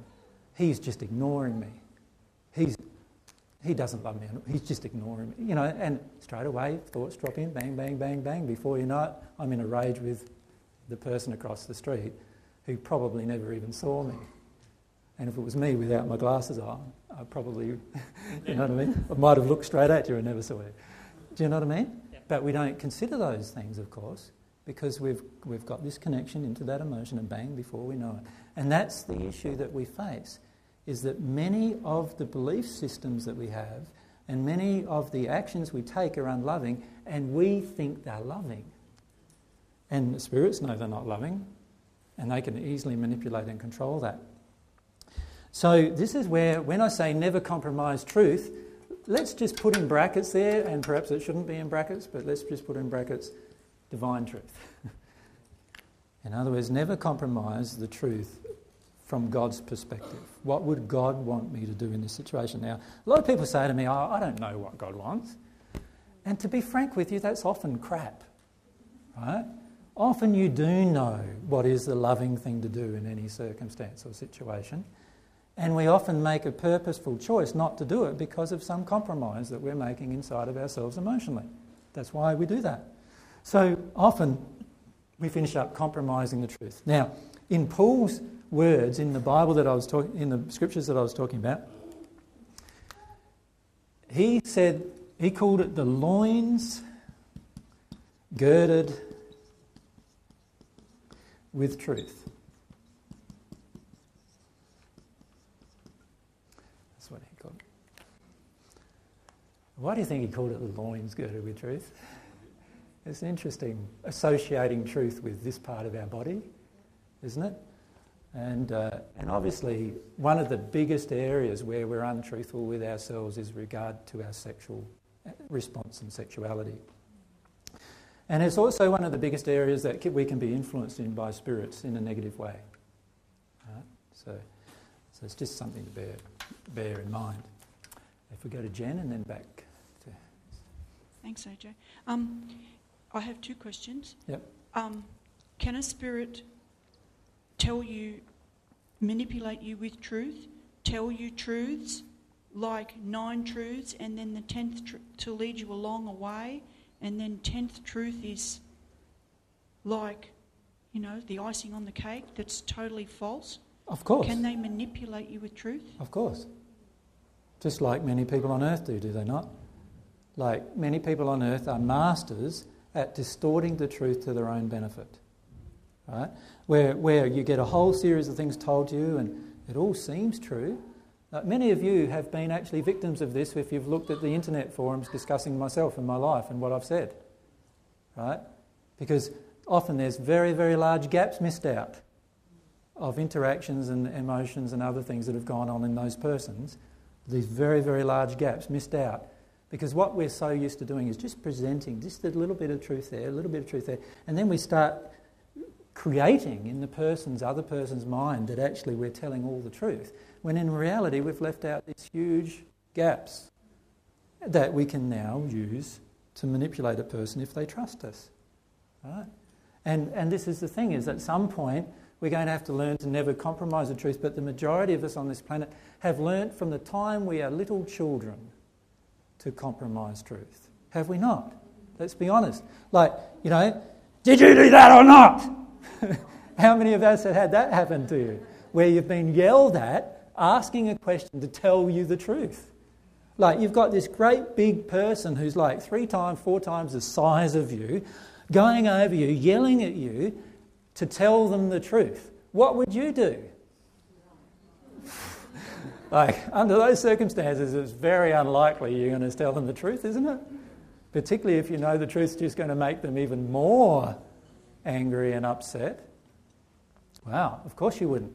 You see, and this is why we're so, we're so easily lied to and so easily lie as a result of that, because we're so afraid. We are petrified of truth, to be frank, on the planet. We don't want to hear the truth. How many times have you heard me speak the truth to someone and straight away they're angry with me for the next 10 weeks? Like, you, you've seen it happen all the time, right? How many people leave, like, we've had thousands of people come to these sessions. But literally thousands of them are not coming anymore. Why is that? Because a lot of times they don't want to hear the truth. They're okay with external truth, you know, but even then, a lot of times we're not, are we? Like I've talked about the truth of abortion. Now that's really confronting, isn't it? Very confronting. If I don't want to face the emotion of that, I'm going to be so confronted of that. Now, it's not a judgment, it's just a truth. But we often see truth and judgment in exactly the same place at exactly the same time. And so, what we finish up doing is we think, oh, AJ's judging me again. I'm sick of being judged all the time. And rather than dealing with the emotions, we go off because we're being judged again. And we, we, we're so used to saying, doing that so that we can get away from the truth. Did I do it or not? Right? We do this all the time. And so many times uh, we actually inhibit our own process, progress because of truth.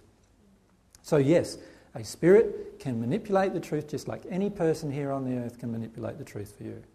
So, you know, one of the easiest ways to manipulate a person who's a mediumistic person on the divine love path? All I've got to do as a spirit is this. All I've got to do is go to any book that talks about the divine love path, all the Padgett messages. I pick up the book. By the way, I can do this as a spirit. I can read through that entire book in a matter of seconds. Right? So I go, okay, okay, Nina loves the divine truth. Nina's also a medium. So she's talking to spirits who she believes are on the divine truth path, right? On the divine love path. I'm a nasty spirit. I can see some emotions in Nina that she wants to do this and wants to do that. She's got some unhealed things here and there.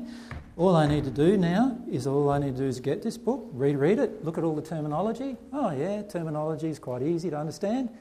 Is it not? How many of you understand what a bit is, or a byte is, or a you know processor, or all those kind of, these are all computer terms, are they not, that you've learnt? And you can now converse. How many of you actually know what one is and have seen one? Very few, right? Very few of you. But you think you know what it is. And so, and because we've just learnt the terms, right? We've just learnt the terminology. We fit in with, okay, so I'm a spirit, divine love path. All the people here, divine love path. Quite a few here who are developing their mediumship now, who are working their way through. Oh, it's quite easy. This is going to be easy. All I do is I read all the material. Right, now I'm totally versed on the divine love path from an intellectual point. I might be in the hells, right? But I know what to say and all I need to do is what? Say, oh, Nina, you're doing so well on the divine love path. Isn't it lovely? You know, I say, start channeling all this other information. Nina's starting to feel really good. Wow, I was really thinking I was doing bad, but I'm doing quite good, obviously, now. The spirits are telling me, isn't this wonderful? And I get some more stuff, and oh, isn't it wonderful? Yeah, this is really good. This is really good channeling. Hey, it's really awesome. And I'm channeling a first sphere spirit who has nothing to do with the divine love path, and all they're doing is trying to connect to me so that they can manipulate some of my other emotions. Right? And if I can't feel the Spirit, how am I going to know? I'm not. I'm not going to know. So that Spirit can come along and say, all right, no. So after about three or four months, you know, oh, you're listening to AJ. Yeah, interesting. Right? She's got some man issues as well. Okay, we can easily, we can easily now influence Nina into dealing with some of her man issues by getting angry with AJ, right? And all AJ's got to just innocently say is drop a bit of truth here and there. And bang, oh, the Spirit says, see, he's out of harmony with divine love, you know? And the Spirit's starting to go now at Nina about AJ being out of harmony with divine love. You can't trust him and you can't do this and you can't do that. By the way, would any divine love spirit start saying these kind of things to you? Probably not, eh? But, but, but we're, by now we're so hooked, right? into the interaction with them that we don't think of that. Right? And we're in the emotion of anger too, inside of ourselves, towards the person. So that's very, very hard for me now to get out of that. And so now what's happening? Now what's happening is I'm being influenced off the path that I think I'm following by my connection with the Spirit through some unhealed emotions. That's what's happening. This happens all the time on earth. And the reason why it happens is, as I said at the beginning, you can't see who you're talking to. You can only feel who you're talking to. And if the feelings of who you're talking to match your own feelings very closely, you're going to think it's quite good. Right? And if those feelings happen to be rage towards men, rage towards women, anger towards God, whatever other emotions that are unhealed inside of you, you're obviously going to be very open to influence. And it's so easy to influence you. To be frank with you, if I wanted to influence you, it would be so easy to influence you. Because the more somebody knows about your emotional condition and can feel from you about your emotional condition, if they have a malevolent attitude towards you, an attitude where they want to harm you, they can very easily influence you. The fortunate thing for you, in many cases, is that the spirits who are in the position where they do understand you emotionally are also in a position of love and they don't want to harm you with it.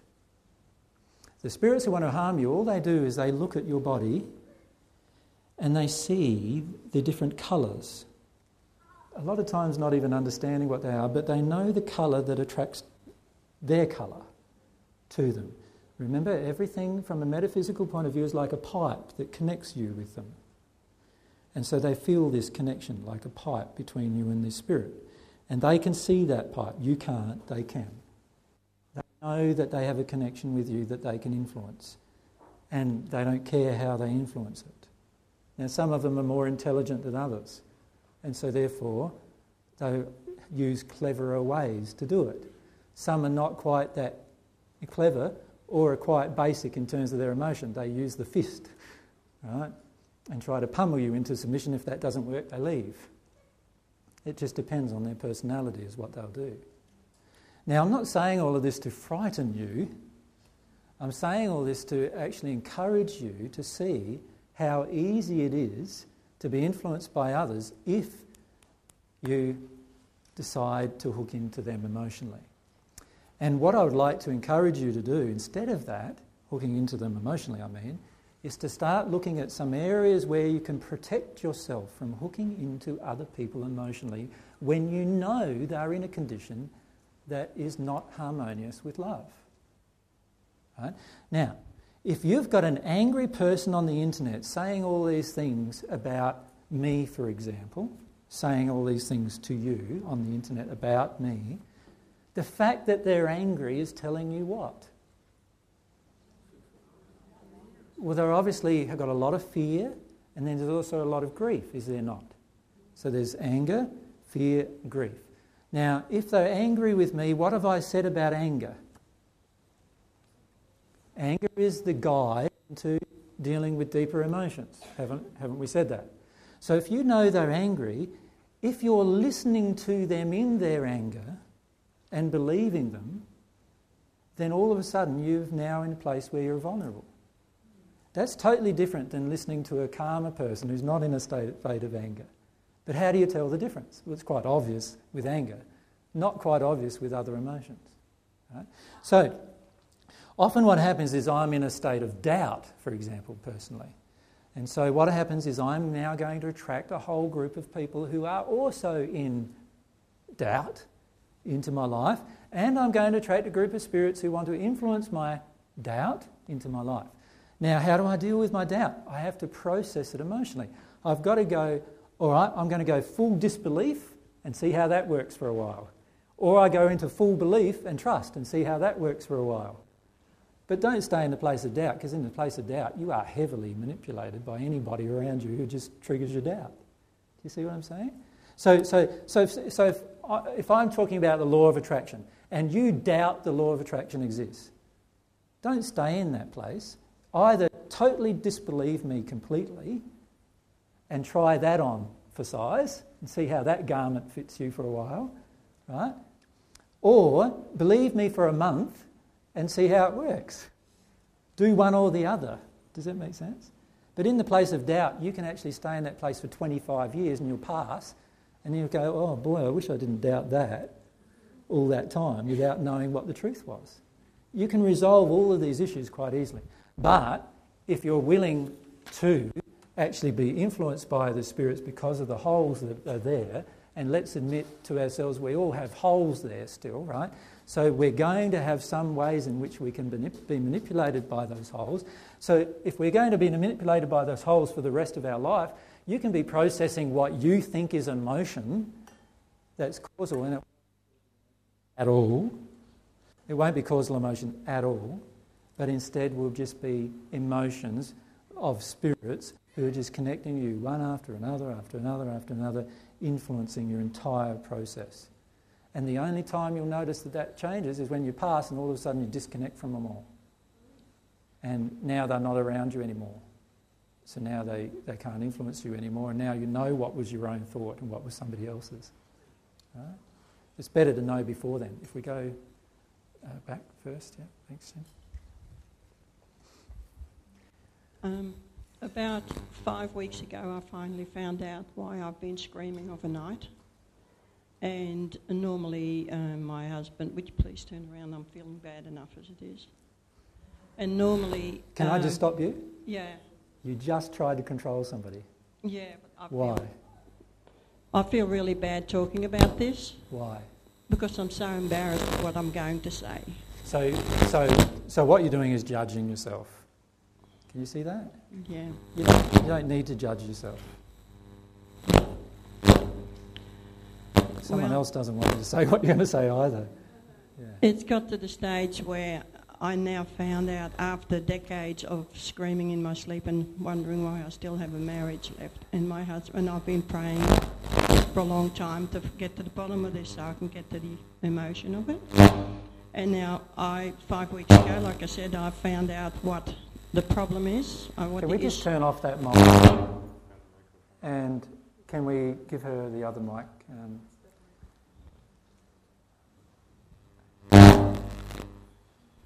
can that mic be turned off? If you get to the bottom of it, you just need to turn it off. And we might try and use another one. Yeah. That's better? I'm at the stage now where I don't want to go to bed, go to bed or go to sleep at all. So I keep myself awake till two, two thirty till I finally drop off.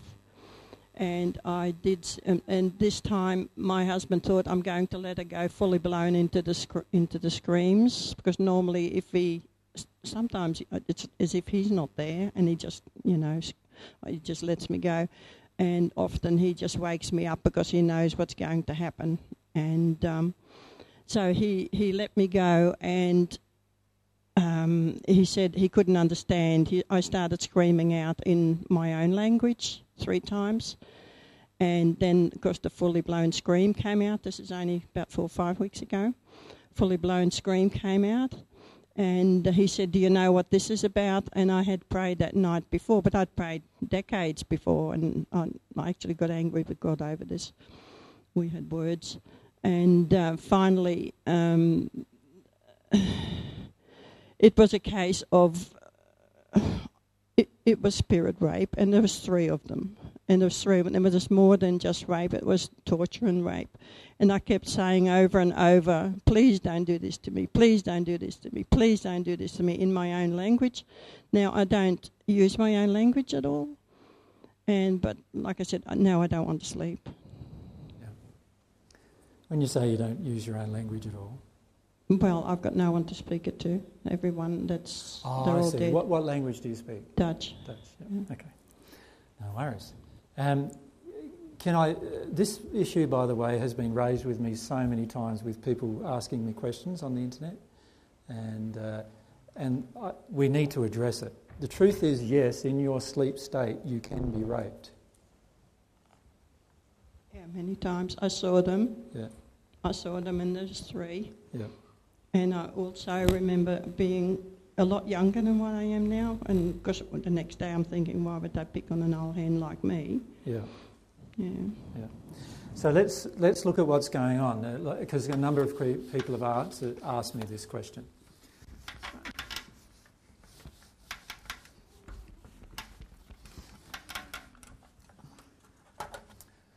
Remember, here's our father, here's our mother, remember, their collective soul condition is what creates my condition. Does that make sense? Now, if my, my mother has some unhealed issues with regard to sexuality, which and my father has some unhealed issues with regard to sexuality, which, let's face it, most people do. Remember, I said that energetically that leaves this person, this child, open to attack. Does that make sense? Now, it's the emotional condition of the child that creates the attraction, but that emotional condition was created by the unhealed emotion in the parents. You follow me? So, the way a parent can protect a, ch- protect a child from this ever happening is for the mother to look at all of her issues with regard to sexuality, with regard to whatever is unhealed within her. So, if she's been abused or she's been harmed by men, she would need to look at all of those issues and actually feel about all those issues and release those issues. And the man, he would have to look at, if the girl is being abused, the man would have to look at what attitude he has towards women, what does he feel about sexuality with women, and he'd have to heal those emotions. What kind of, uh, what does he believe about women in terms of whether that, about them as sex objects, for example? He would have to w- work his way through those emotions. That would then create a barrier around the child where the child can't be harmed sexually. Right? Now, unfortunately for yourself, your parents did not do that. No. Right? And so what's happened is that for yourself, inside of yourself, there are some unhealed emotions which create holes in that protective armour, right? That allow spirits to be able to influence you sexually, which feels like a rape to you. I know what rape is like, and my mother said when I was raped that I would have to marry the man if I was pregnant. Yeah. Mm. Yeah. So there are a lot of unhealed emotions about the rape and about the childhood sexual abuse. My suggestion for you is, to, is that when you start allowing yourself to work your way through those emotions, that's when you can receive protection from your spirit friends. Right? See, uh, see, while we deny these emotions exist within us, then our spirit friends who can assist us would have to break one of God's laws to assist us. See, if I'm trying to stay away from an emotion inside of myself and I don't want to heal it, the spirits are, are going to be working against that. I mean, good spirits are going to be working against that in order to protect us. Mm-hmm. So they're working against our own desire. Our desire is to not heal something, right? Because we want to stay away from it, we're afraid of it. So we don't want to heal it because we're afraid of it. Mm-hmm. So, see, many of us feel we, we think we want to heal something. But the truth is, inside of us, is we're so afraid of the issue that we don't actually want to heal it. What we want is somebody to come along and rub it all out for us. Does that make sense? Mm-hmm. Most of the time, that's what we want. We want God in particular, and when we and a lot of us give up on God because God doesn't rub it out for us. So we get totally angry with God and upset with God, and we say, "Oh, God's useless. God doesn't want to help me. God doesn't love me." And then we start wanting other people to rub it out for us, and of course they can't because the emotion is inside of us anyway. So at some point, we need to have some kind of willingness to deal with the emotion. Now, this is a second point that I want to raise about protection. You can only be protected by spirit friends or by God um, when you're in an unhealed state, I'm talking about here. So remember, when you're in a healed state, when you're in a one state, you are automatically protected. Does that make?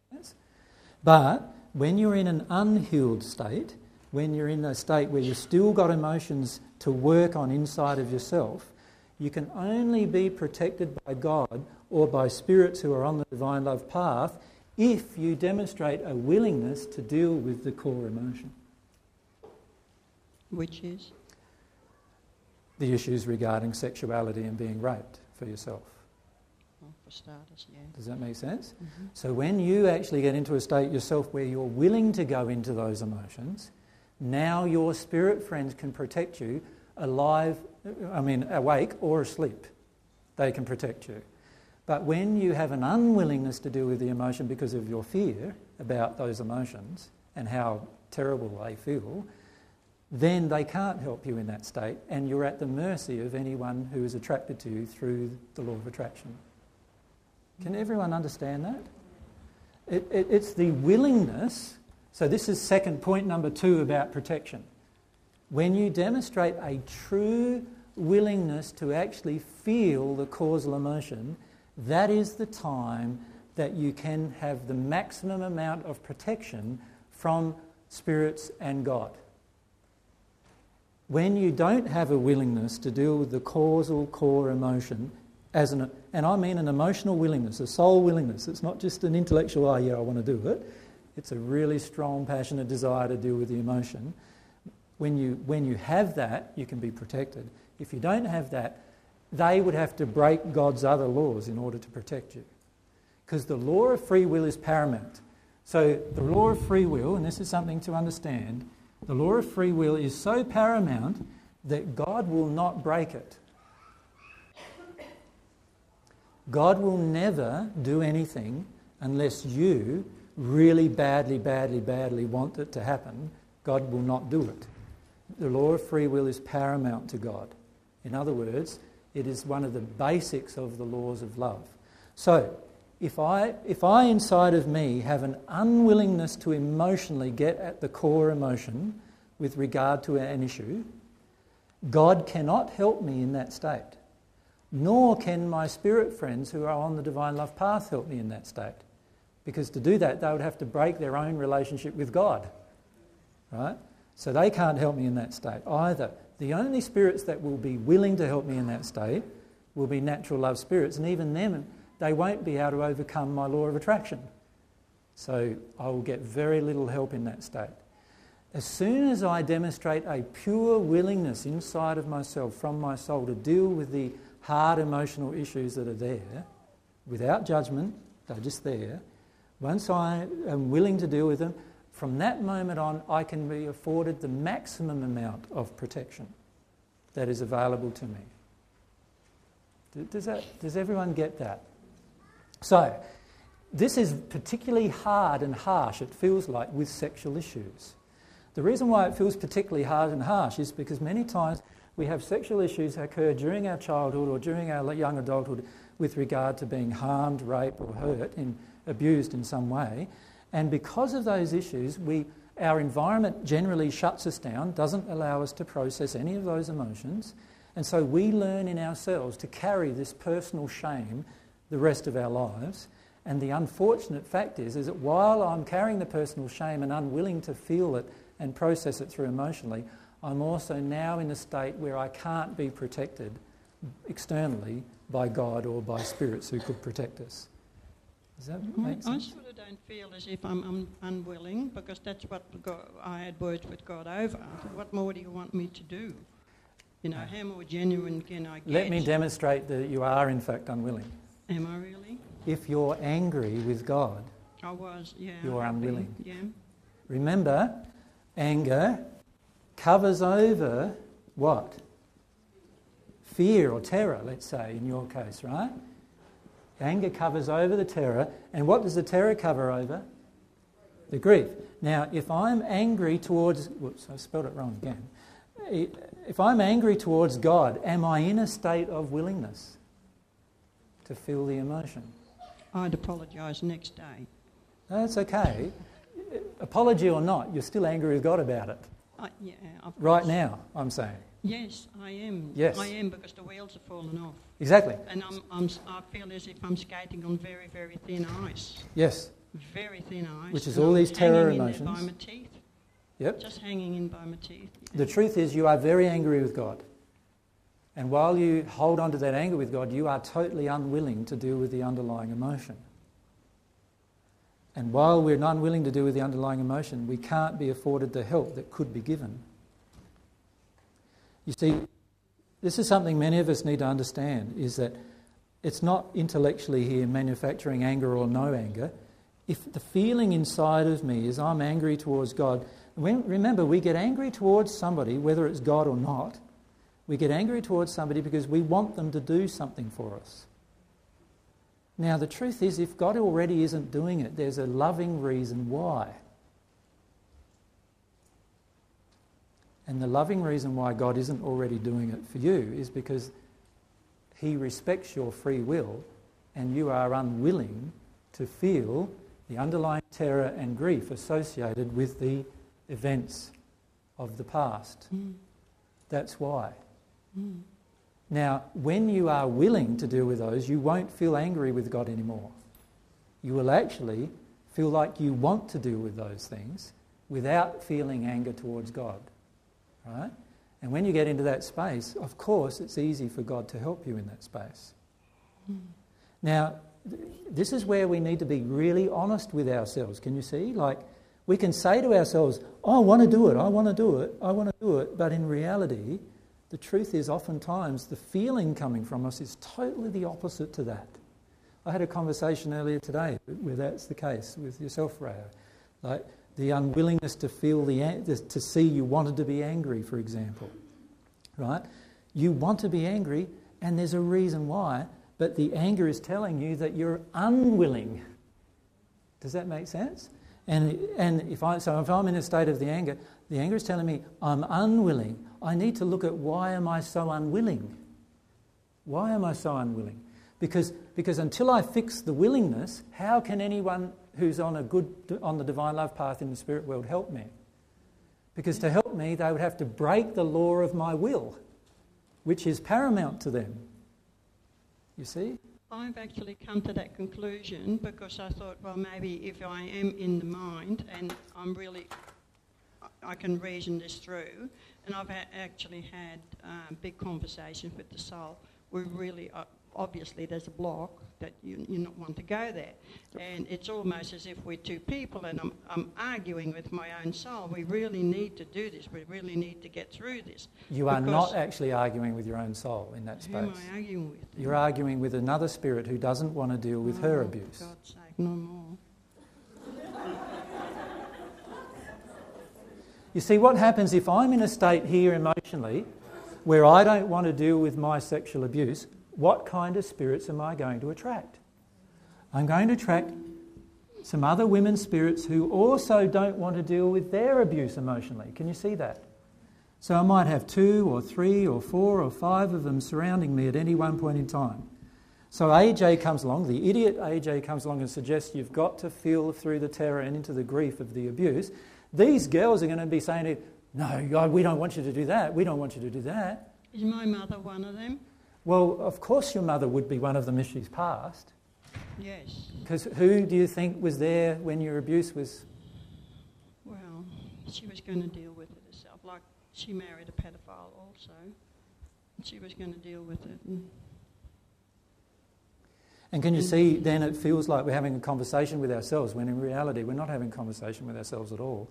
We're having a conversation with a spirit who does not want you to go into this emotional work of dealing with your abuse because if you do, they might have to or they won't have the connection with you anymore and they disagree totally with me by the way.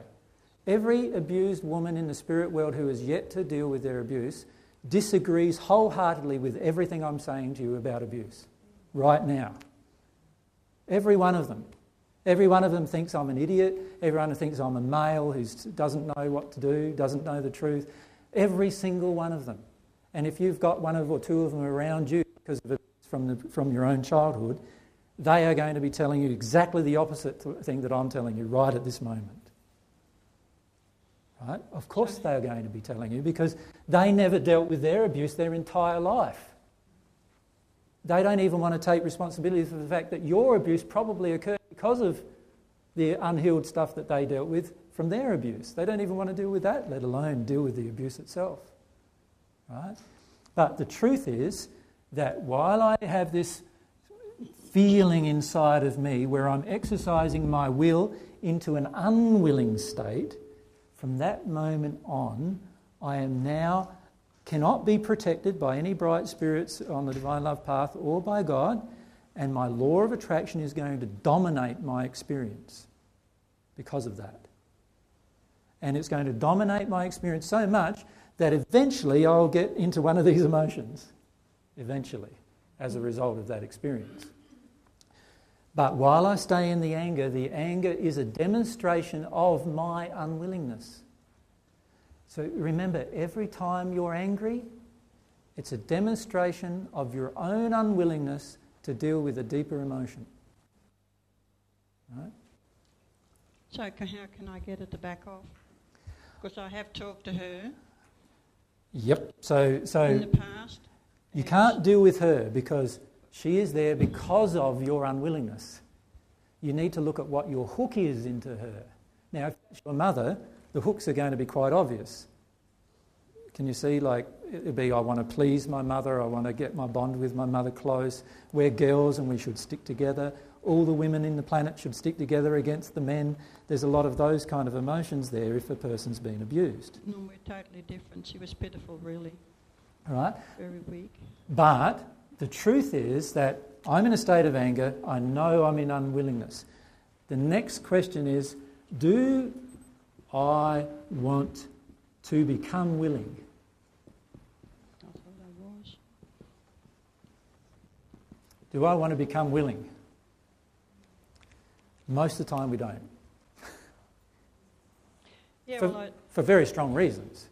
well, I had a very strong reason. I was going to uh, beat you to the post, to be quite honest. That Yep. was my aim, to get to it one month. So I worked really, really hard, and then the wheels fell. And I thought I won't say anything to anyone. I'll just it'll show. Far better to be truthful, though, right? So, do I want to become willing about the issue of my abuse? Now, to I understand, like, when I returned to Earth, I took most of Mary's childhood uh, abuse issues with me. So, in this life, I've had it took me seven years to work through the issues of sex, childhood sexual abuse from my first century existence. Right? It can be done, but it requires you getting out of anger and getting into the terror and then underneath that. That's what it requires. When you're willing to do that, God can help you through the entire process. So while at the moment it might sound to you that I'm being quite callous if, to a person who's been abused, the truth is I've had exactly the same personal experience of having to deal with those emotions. Right? And they don't affect me anymore. But they used to affect me terribly as a result of the, of the unhealed emotion. I was terrified of dealing with the emotions. And uh, for me, um, the emotions were pretty intense working my way through all of them, as they will be for any person who has had abuse in their childhood or in their young adult life. But all you need is willingness, like a real soul willingness to deal with them. Remember, the anger is telling you when you're not willing. Right? And in a state of anger, you cannot be protected. And what time is it? About three? Yep. So, what if we just stop for the moment? I know many of you have some more questions about this issue, which we will address after the break. But, uh, and I want to talk more about the kinds of protections that we can give ourselves to.